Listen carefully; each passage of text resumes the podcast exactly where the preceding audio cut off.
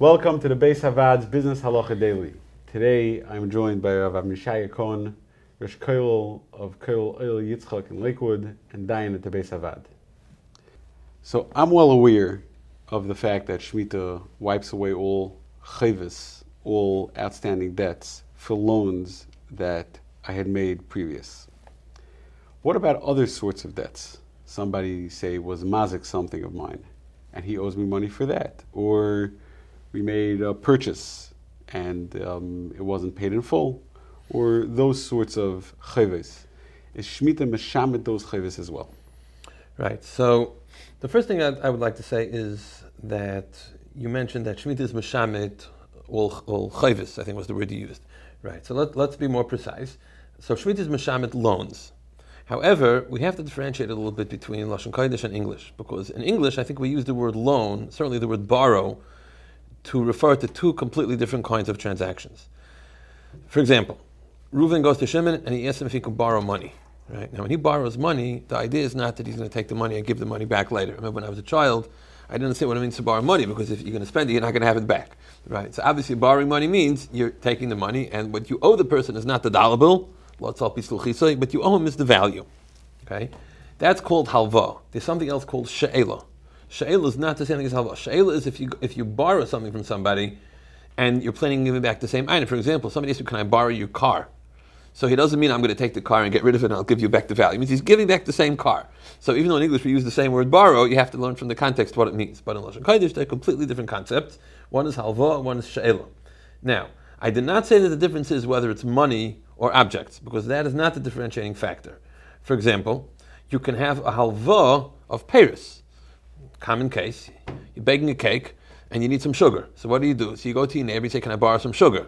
Again, you're not going to give back the same sugar, right? You're going to give. You're, you're, borrowing the value of the sugar, and you'll give back. You'll go buy next time you buy sugar, you'll buy some extra for your neighbor. So that has a halacha of a halva, not a she'ela. If I could just digress for, for half a minute, the tremendous nafkamina of this is in Hilchas Ribis. Ribis is on halva, it's not on she'ela. Right, ribis is if, if you borrow money or value or peiros and you give back more, but if you if you take if you're borrowing the same item, that's not shaykh to ribis because that's sheila, that's not halva. Okay, so back over here. So when we say that shmit is meshamet a chayv, it's meshamet a chayv of a halva, whether it's money or it's sugar or anything else. It's something that person might not realize. Say, you know, nobody owes me any money. Yeah, but your neighbor borrowed a cup of sugar. They're going to pay you back the sugar. That's, that's, you might not realize that they'll come to pay back. If you didn't write a prosbul, you would not be allowed to take back the sugar. Okay, so that, so that definitely is included. She'ela is not included in Shemitah. So if somebody borrowed an item and the understanding is you'll give back the very same item, that particular item, somebody borrowed your pen, is going to give back your pen, that's fine. There's no, there's no shviz, there's no shviz being mishabed on that. That's the first thing I would say. As far as other types of, of, um, of debt, if you want to use that term, somebody owes money for different things, like you mentioned, like in, in business. So the truth is that, that credit in a store is actually something I'd rather not get into the details because there there are details, there are machlekes. It's something which one should ask a shayla. It depends exactly how it was done. So th- that I think we should, we should leave. Uh, but I would mention a few, a few other points. Um, if somebody obligated himself to give a matana, so there was no loan, but I said, I will give you money. Sounds like a funny case. It's not a funny case at all. People do it every day when they support their children. They do a shidduch, and, and let's say the father of the of the kala tells the father of the chassan, I will give X amount of dollars every month to our children. And he's mechayiv. He was meshabed himself. Maybe he wrote a star, maybe he didn't, but he's certainly obligated to do it. On that, there's no shemitah. Sorry to tell all the shvers. there's no shemitah on that. All the Adamists can breathe the sigh of relief. Yeah. yeah, that's good. That's good news. But al but that that's not that's not a loan. That's uh, that's an obligation to give. That's what it's a matana. You're giving a matana. But you obligated yourself to give a matana. Um, another case which would not have any any uh, ksafim would be if you even if it was an absolute regular loan, but if the borrower was was tzedakah, was an organization, a tzedakah organization or yeshiva, a meisid some meisters perhaps are just considered a shutzvis among individuals, so you would have to ask a shayla. But uh, typically, you know, a, a tzedakah organization which is giving out money to to aniyim, um, if they somebody some maybe they, they, wanted to give out a big matana before Yontif, they didn't have money, they borrowed money from a gevir, he maybe he lend them hundred thousand dollars. So he can absolutely take it. He'll probably write a prosbul anyway. But even if he doesn't, he would certainly be allowed to to uh, be tevei that back. Um, what about if somebody owes you money for a job done? I don't know if you mentioned that case.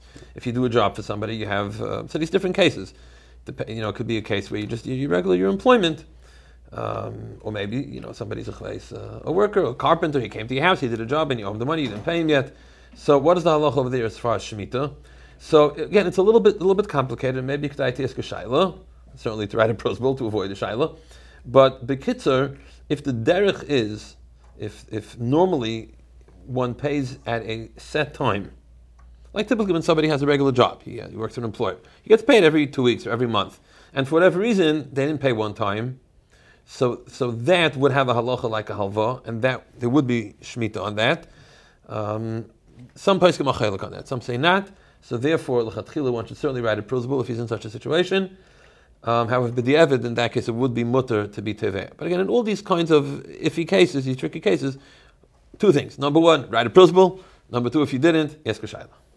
If you enjoyed this video and would like to receive more like it, or to sponsor a future video, please visit beisavad.org.